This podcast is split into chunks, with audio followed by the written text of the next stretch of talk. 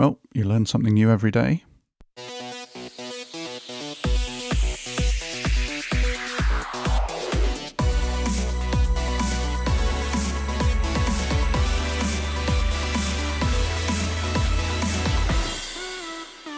Hello, and welcome to this week's Urgent Bite, brought to you by the Royal New Zealand College of Urgent Care.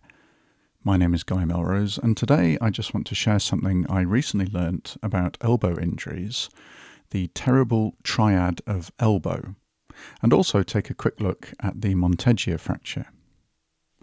I'll often reveal the convoluted backstory of how I arrive at the topics of an urgent bite, especially when it has introduced me to a new idea or something that I'd never heard of before. And so it is this week. Someone I know, who will remain nameless, managed to take a fall which resulted in a fracture dislocation consistent with a Monteggia fracture. This has been appropriately managed, but in discussing things in a WhatsApp group, I referenced orthobullets to show how these are quite rare in adults and usually occur more commonly in children. In the list of associated injuries just below the incidence data, it says the terrible triad of elbow. Well, this prompted a few questions in the WhatsApp group from the non medics, and I have to say, until seeing it written there, I'd never heard of it before. So, what was a casual chat about someone's misfortune turned into a little CPD opportunity. The terrible triad is an elbow dislocation with associated radial head and coronoid process fractures. This combination makes them very unstable and as a result require a variety of orthopedic surgeries to stabilize.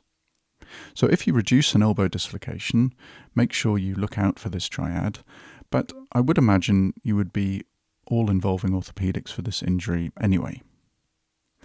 Having added this little nugget of information to my memory, I then had a quick refresh of the Monteggia fracture.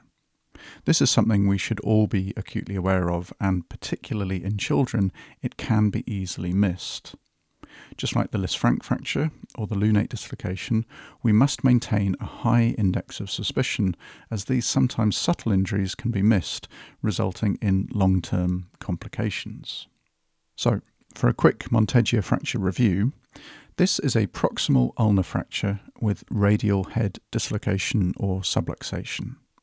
It is sometimes confused with the Galeazzi fracture, which is a middle to distal radial fracture with dislocation or subluxation of the distal radio-ulnar joint. The way I have remembered this is to utilise the names of two giants of British football Manchester United and Glasgow Rangers.